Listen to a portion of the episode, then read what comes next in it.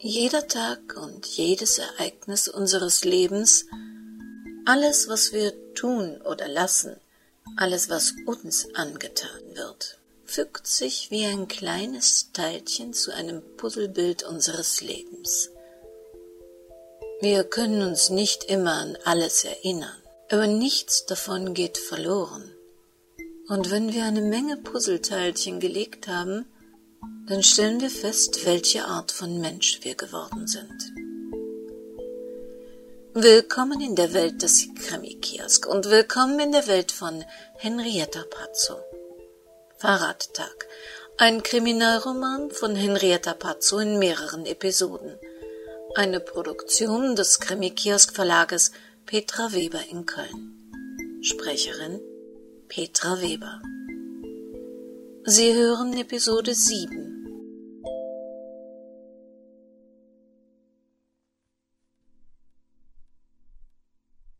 Jan traute seinen Augen nicht, als er die Türe zum Wohnzimmer öffnete. Seine Frau stand mit einem rosa Gummiband in der Hand und ja, was tat sie da eigentlich?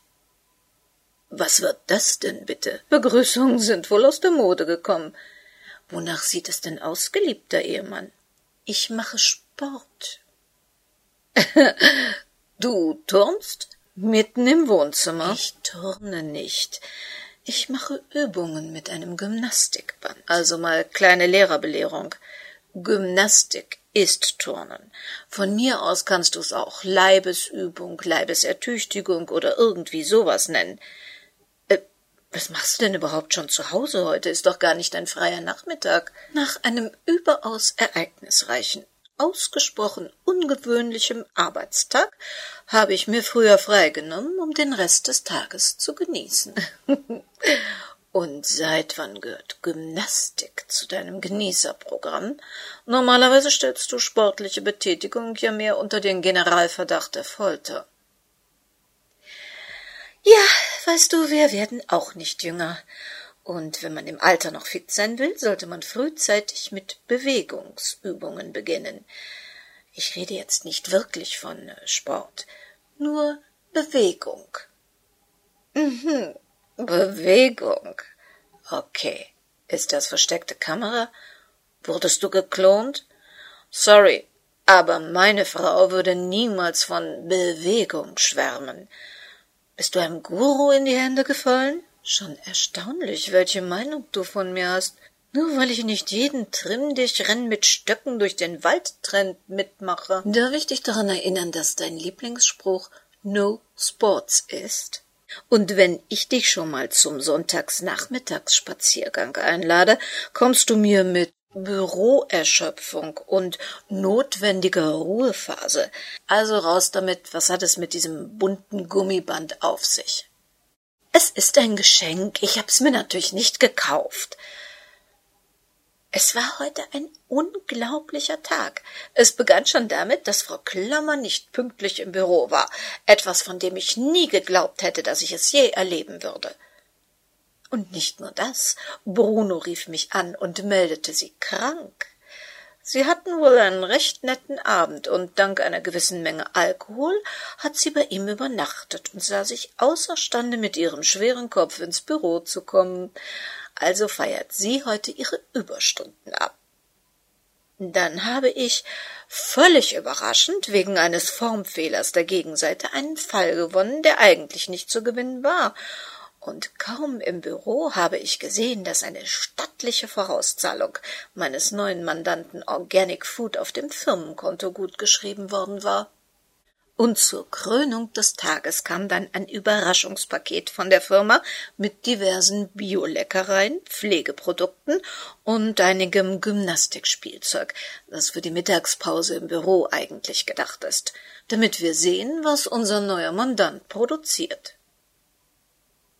Du meinst diese Heinis, die das Altwerden studieren? Na ja, sie studieren nicht direkt das Altwerden.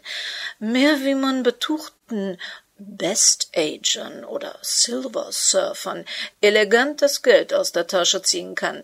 Aber das ist ja nicht ehrenrührig. Und diese knusprigen Apfelchips sind wirklich genial. Probier mal. Barbara reichte Jan die Tüte mit getrockneten Apfelscheiben. Lecker. Hm, haben aber einen ziemlichen Fehler. Man bekommt nämlich Hunger davon. Du hast einen Mandanten, der nett ist? Das Mandat macht Spaß? Er überweist dir eine größere Summe ohne Mahnung im Voraus und schickt dir dann noch ein nettes Fresspaket? Findest du das nicht irgendwie seltsam? So viel Nettigkeit? In was für einer Welt leben wir, wenn jemand ganz normal höflich ist, pünktlich zahlt und sich mal mit einer freundlichen Geste bedankt und jeder sofort misstrauisch ist? Lass mich raten, Frau Klammer sieht das wie ich. Ja, sie hat auch Bedenken angemeldet. Also beim Mandatsbeginn. Die heutige Entwicklung kennt sie ja dank ihres Katers noch nicht. Warum seid ihr so negativ? Ich kann mich einfach nicht erinnern, dass jemals einer deiner lukrativen Aufträge nicht jede Menge Ärger, ja sogar Tote mit sich gebracht hätte. Hast du halt Glück in der Liebe. Barbara griff erneut in die Chipstüte. Nein, sie hatte ein gutes Gefühl diesmal.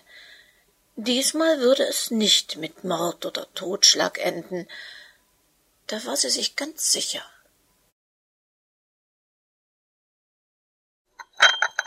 Karin Brück räumte die Teetassen mit einem Tablett von dem kleinen runden vietnamesischen Beistelltischchen Jasmin hatten die hübschen Holzschnitzereien gefallen.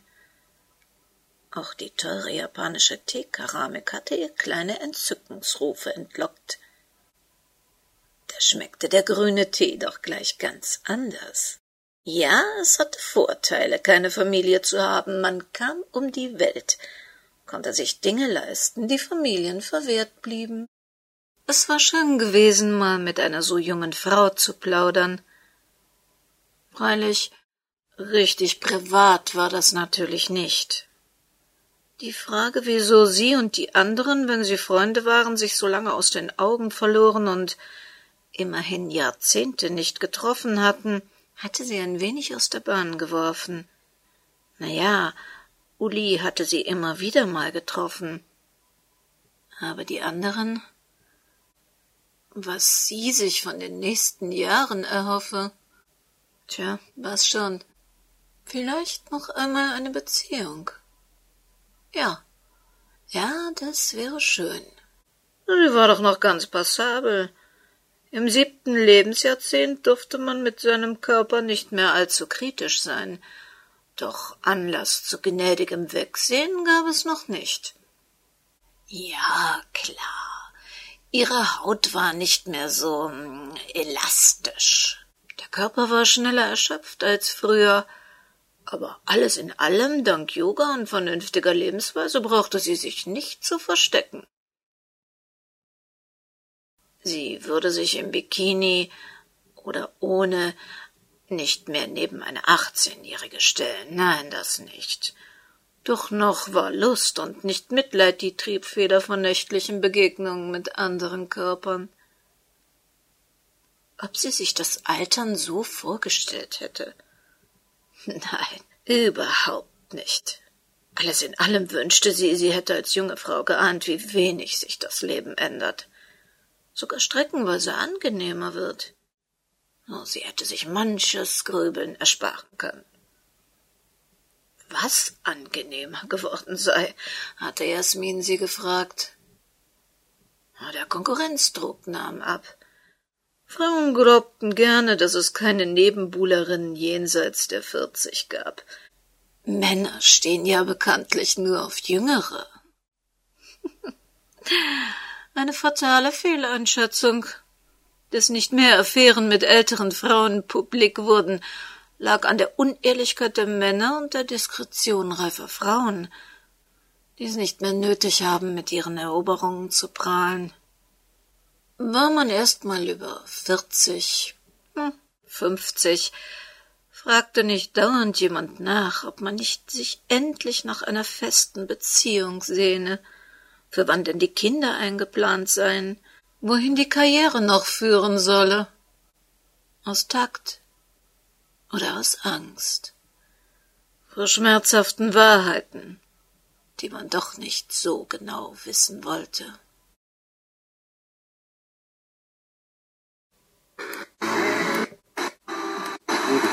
Auch in der vergangenen Nacht ist es in den USA wieder zu schweren Studentenunruhen gekommen. Prominente Unterstützung erhalten die Vietnam-Gegner inzwischen von Jane Fonda, hierzulande auch bekannt aus dem Kinofilm Barbarella. US-Präsident Richard Nixon kündigte inzwischen in einer Rede vor dem Kongress an. Sie hatte tagelang überlegt, wie sie es ihm sagen sollte. Und dann hatte Uli ganz anders reagiert, als sie gedacht hatte. Aber Karin, das ist doch gar kein Problem. Schau doch nicht so betrübt. Das kriegen wir hin. Wir beide gemeinsam, hatte er sie angestrahlt. Erleichtert mit Tränen in den Augen hatte sie zu ihm aufgeschaut. Er war nicht sauer. Er schimpfte nicht mit ihr. Obwohl es ja ihr Fehler war. Sie hätten zusätzlich verhüten müssen nach dieser Virusinfektion. Sie hätte ihn informieren müssen. Das kam vor, hatte der Frauenarzt gesagt. Da setzte die Wirksamkeit der Pille schon mal aus. Du bist also nicht sauer. Aber nein, Karin, das ist doch gar kein Problem heutzutage mehr. Es durchkreuzt aber unsere Pläne, deine Pläne. Wir, wir wollten doch keine Sorge, Karin. Ich verschiebe diese Recherchereise. Da kommt es auf eine Woche mehr oder weniger nicht an. Ich komme natürlich mit. Am besten Anfang nächster Woche. Dann verschiebt sich meine Reise nur um zwei Tage. Ich. Ich verstehe nicht, wohin? Na, nach Holland. Ich fahr dich. Ist doch Ehrensache. Und äh, sicherer ist es auch. Also für die Rückfahrt, da bist du doch dann ziemlich erschöpft. Wie bitte? Karin. Du, du wolltest doch nicht etwa. Mensch, Denk an deine Karriere. Du wirst einmal eine herausragende Biologin. Ich meine, es ist natürlich deine Entscheidung, klar. Da musst du ganz selbstverantwortlich durch. Dein Bauch gehört dir, ganz klar. Dein Bauch, deine Entscheidung, dein Leben. Also ich will dir da nicht in deine Selbstverantwortlichkeit quatschen. Aber für Holland das Angebot, also das steht. Da fahre ich dich natürlich hin und an den Kosten beteilige ich mich dann zur Hälfte. Ist doch klar. Hast du eine Telefonnummer für so einen Termin oder soll ich dir die besorgen? Karin schluckte. War es das, was sie wollte? Holland? Ihre Entscheidung. Das ist doch heute gar kein Problem mehr. Für Uli offensichtlich nicht.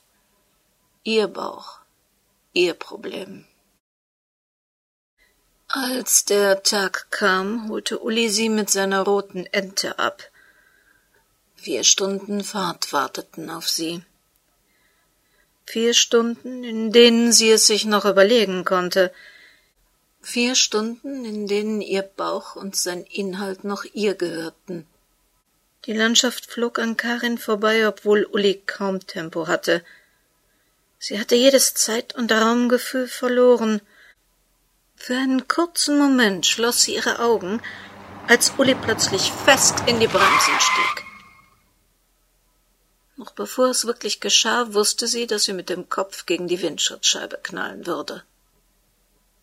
Mit einem festen Ruck schlug ihr Körper zurück in den Sitz.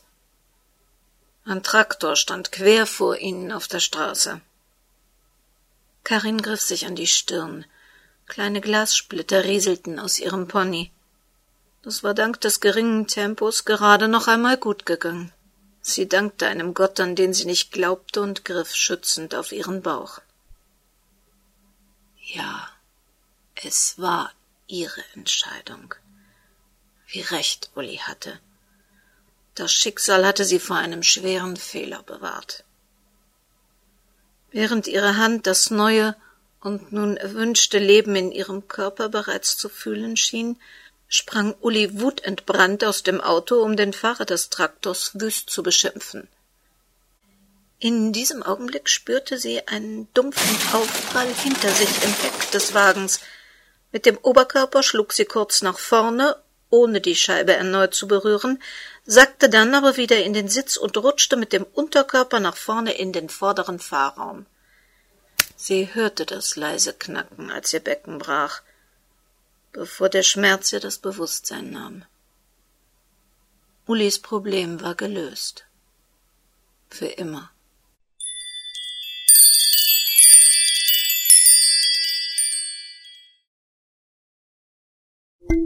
Manchmal treffen wir unsere Entscheidung einfach zu spät. Danke, dass Sie sich für diese Sendung entschieden haben. Wir freuen uns schon wieder auf die nächste Woche. Wir würden uns auch freuen, wenn Sie mal bei uns auf der Webseite www.krimikiosk.de vorbeigucken, wo Sie nicht nur das Impressum zu dieser Sendung finden, sondern auch viele Krimi-Tipps – Klicken Sie auch mal auf den Menüpunkt Freebies. Dort finden Sie kostenlose Download-Vorlagen für Geschenkpapier und andere Kleinigkeiten, die man so als Krimi-Freund gebrauchen kann. Mehr denn je, passen Sie gut auf sich auf, denn das Leben kann sehr kurz sein.